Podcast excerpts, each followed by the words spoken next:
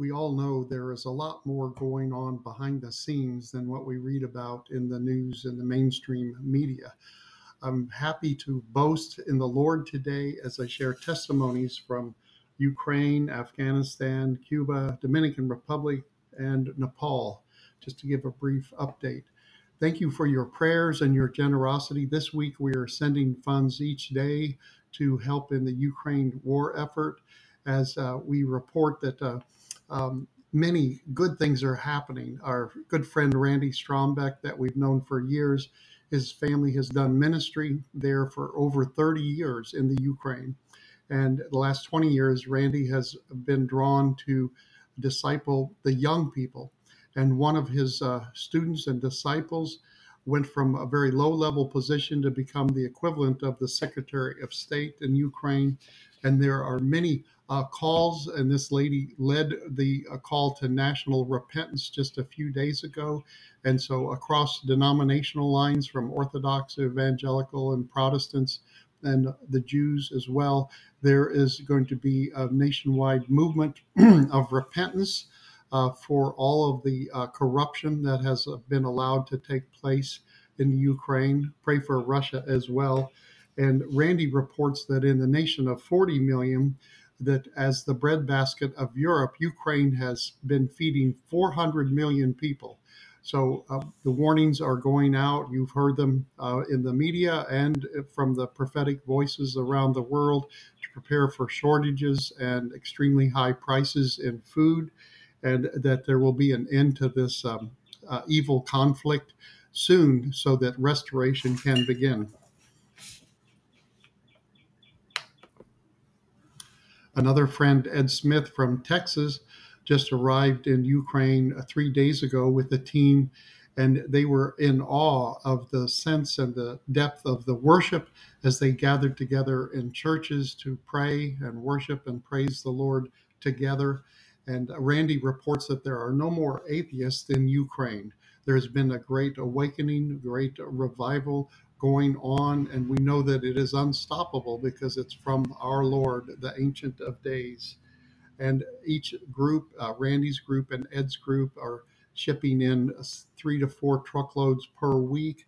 And uh, we're continuing to send money this week, each day, every day. Thankful for your prayers and your generosity in helping reach our brethren and to see many come to the Lord as they are they are fed and shared uh, the love of God, the love of Jesus Christ for them.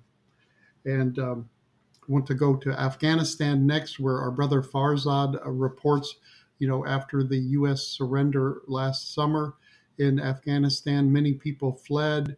Uh, many Christians were were fleeing, and Farzad said they each need to get with the Lord to ask the Holy Spirit if they are to leave or to stay. And many have chosen to stay. And there's been an explosion in house churches as they've strategically uh, instructed Christians how to meet safely in homes in small groups. And many uh, Muslims are asking the Christians to uh, share about Jesus because they want to encounter the love and the answered prayers that only comes from our Father God. So pray for Afghanistan, the believers there. Next, we go to Cuba, where Osmani Sosa reports similar things that even some pastors are telling their church members to leave, that it's the worst crisis, the worst conditions in over 60 years since communism came.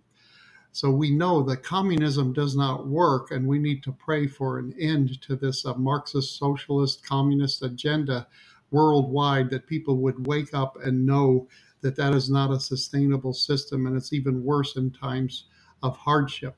The great news, though, is in Cuba that uh, hundreds are coming to Christ uh, every day, and over 200 denominations and or 200 churches and 21 denominations are getting together uh, to share the gospel in the coming weeks. So pray for that. In the last seven weeks, Osmani reports that over 2,500 people came and received Jesus Christ as Lord, and over 13,000 heard the gospel.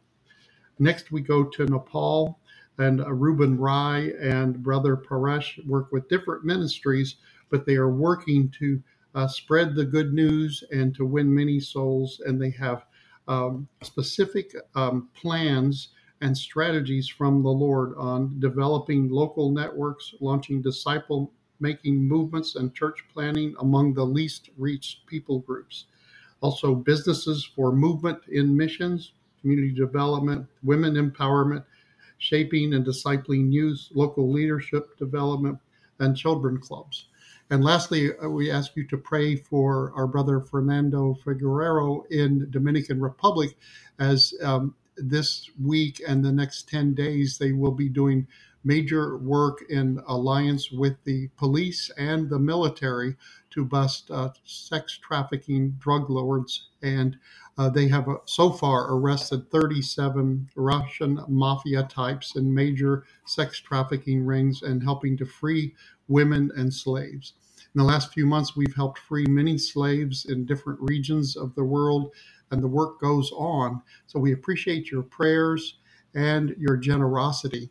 And we invite you to go to our website at cmm.world to subscribe to the blog there to read frequent updates, see photos as they come in. There are many great testimonies of the Lord and His goodness in our day, in spite of the darkness and evil expansion around the world. So keep your eyes on Him, be encouraged, and be about the Father's business of what He calls you to do in the days ahead to stay focused, free from fear.